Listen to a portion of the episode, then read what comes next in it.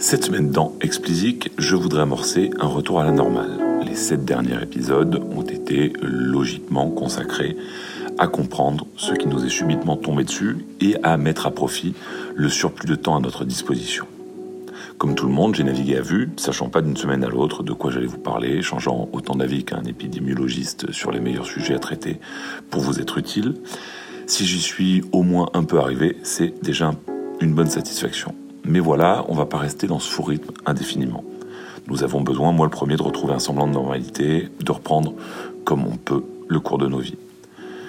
Cet épisode sera donc le dernier de la série dédiée exclusivement au confinement. Non pas que je crois que nous en avons fini avec le Covid, j'en sais rien, je me garderai bien de m'improviser expert ou devin. Je pense simplement, comme je vous le disais il y a un instant, que c'est le moment de revenir à la normale quand on le peut.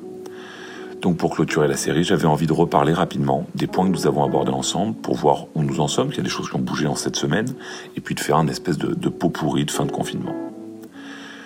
Je vous ai beaucoup parlé de garder le contact avec vos fans en ces temps difficiles, en prenant de nombreux exemples d'initiatives inspirées et efficaces pour que le lien avec votre communauté ne se distende pas. Le temps est venu de regarder en arrière sur cette période et d'analyser les chiffres pour savoir ce qui a marché ou pas. Je le répète, je ne pense pas, je un instant que nous en ayons terminé avec les restrictions qui dureront malheureusement probablement encore de longs mois. Simplement, ces sept dernières semaines, vous avez réagi, comme vous le pouviez, à une situation inattendue. L'enjeu, c'est maintenant de passer de la réaction à chaud à l'adaptation qui vous permettra de survivre à moyen terme et d'être résilient à ce type de crise à long terme. Regardez donc les chiffres en détail et essayez d'en extraire des enseignements sur ce qui marche auprès de votre communauté, évidemment écarter ce qui ne marche pas, de comprendre l'évolution de leurs attentes et d'évaluer le niveau d'envie de vous soutenir. Le live stream a pris une importance inédite dans le quotidien de la majorité des artistes.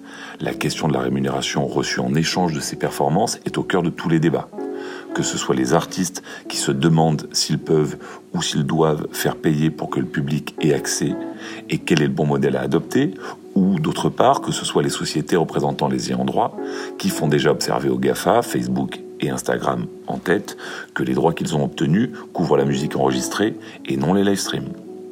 Les conversations promettent d'être musclées, vous vous en doutez, et vous aurez observé que les GAFA sont très discrets quand il s'agit de mesurer précisément l'explosion du, volume de live stream sur leur plateforme.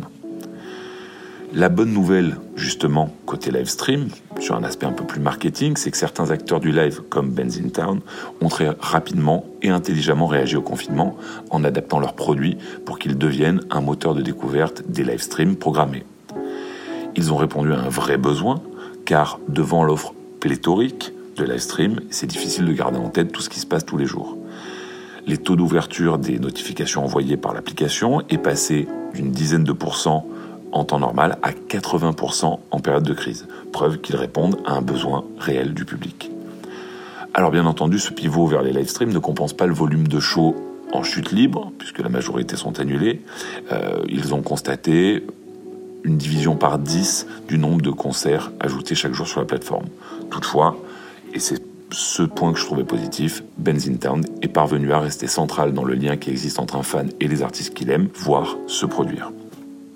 Côté plateforme de streaming, on voit enfin les volumes d'écoute remonter. C'est lent, mais ça revient peu à peu. On notera que les DSP ont été contraints de changer de positionnement pour rester pertinents en confinement. Auparavant, ils étaient des chantres du déplacement et du modèle, du modèle pardon, qu'on appelle ATAWAD. Alors ATAWAD, ça veut dire Anytime, Anywhere, Any Device. Donc c'est à tous les moments, n'importe où et sur n'importe quel device que vous pouvez consommer le service. Et aujourd'hui, ils se repositionnent comme des spécialistes du at home qui ont pour objectif d'apporter une expérience réconfortante à leurs utilisateurs. À ce titre, le virage du podcast amorcé il y a quelques mois fut extrêmement bien inspiré. Une question, annexe soit, mais toutefois se pose ici, c'est de savoir combien de temps les producteurs de podcasts continueront à diffuser gratuitement leurs programmes sur les DSP, ne profitant pas du même mode de rémunération que la musique. À un moment, ils vont quand même probablement demander leur part du gâteau au Spotify et consorts. Côté progression du nombre d'abonnés, la croissance reste solide, en tout cas pour l'instant. Spotify a annoncé avoir atteint 130 millions d'abonnés, ce qui est a priori plus rapide que les prévisions qui étaient faites. Reste à savoir maintenant comment vont évoluer ces chiffres à moyen terme et à long terme, bien entendu.